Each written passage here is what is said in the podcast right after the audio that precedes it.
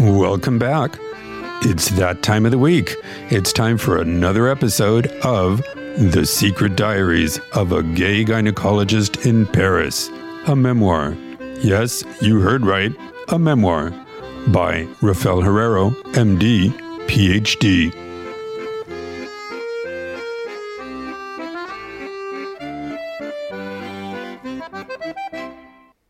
The Secret Diaries of a Gay Gynecologist in Paris. Caution may contain adult language. Chapter 21 Abortions. Part 3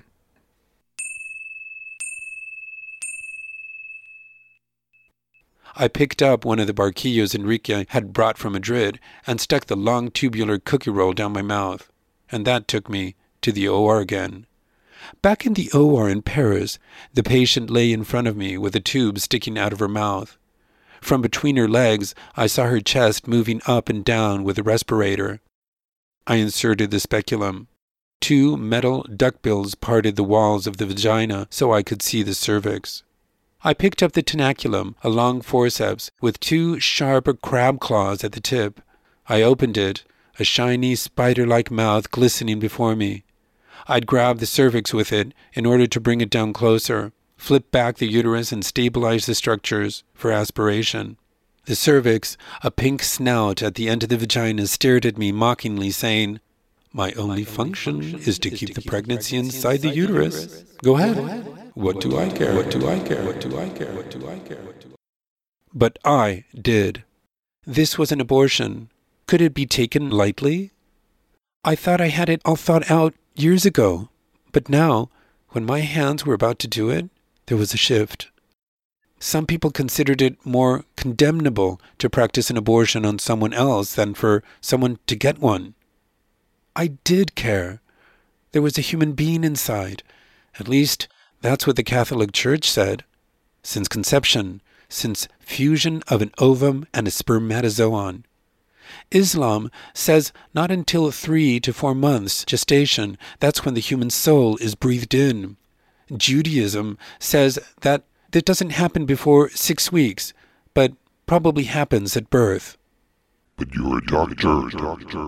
A voice in my head said, This is a hospital, a temple of science, not a house of worship. It's just a ball of cells, my human physiology teacher had once said when the class was discussing the subject of abortion. His head was a ball of black, fizzy hair around spherical spectacles.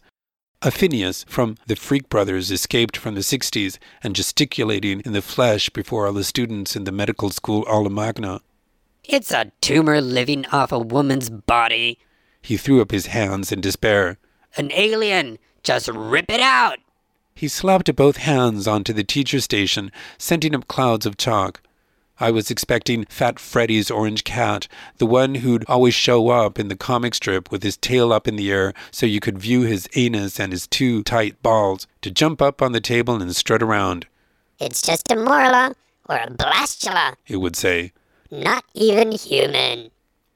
How many cells does it take to make a living organism human? I asked myself, sitting on a stool between the patient's legs, as if it were the right time to be asking oneself such questions. If 46 human chromosomes, half from mommy and half from daddy, made the mark, I pondered, then whatever is in there in the uterus at the end of the vagina, be it two cells or two billion, is already human. And the thing inside the womb I was about to aspirate even if only ten weeks old, as I knew it was, was much more than a clump of cells now. It was bigger than a lima bean, and if it fell out intact onto my lap, I'd see arms, hands, fingers. Could I really say it wasn't human? At the other end of the table, the anesthesiologist adapted the tracheal tube in the patient's throat. Come on, he said. We're ready over here. Was it too late for me to refuse? Et bien voilà, mes amis, c'est tout pour aujourd'hui. That's it for today, my friends. Join me for our next show of The Secret Diaries of a Gay Gynecologist in Paris, a memoir by Rafael Herrero, MD, PhD. contact me at Rafael Herrero, R A F A E L dot H E R R E R O dot SF, like in San Francisco, at gmail.com. Au revoir, à la semaine prochaine et vive Paris! If you liked today's episode, would you please like my Facebook page? Search for A Gay Gynecologist in Paris.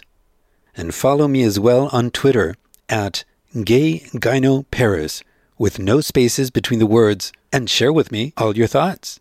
Thank you and see you next week.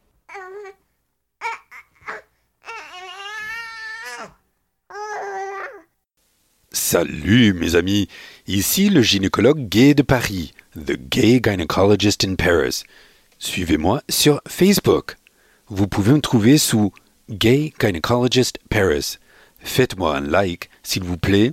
Vous pouvez me suivre aussi sur Twitter, at Gay Gyno Paris. Ça s'appelle J-A-Y-J-Y-N-O, Paris comme la ville P-A-R-I-S.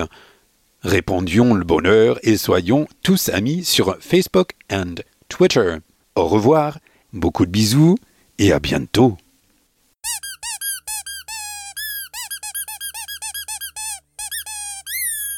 Hola amigos, aquí me tenéis el ginecólogo gay de París, The Gay Gynecologist in Paris. Me podéis seguir en Facebook. Es más, os pido que me sigáis en Facebook. Buscadme bajo Gay Gynecologist Paris. Hacedme un like y seamos amiguitos.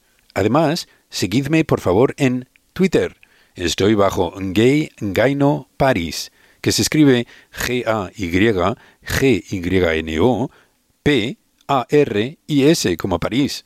Seamos amigos todos en todos los sitios web. Y os mando a todos muchos besitos. Hasta luego.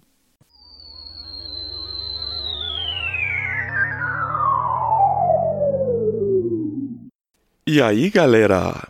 Aqui é o ginecologista gay de Paris, The Gay Gynecologist in Paris. Curtam minha página no Facebook, Gay Gynecologist Paris.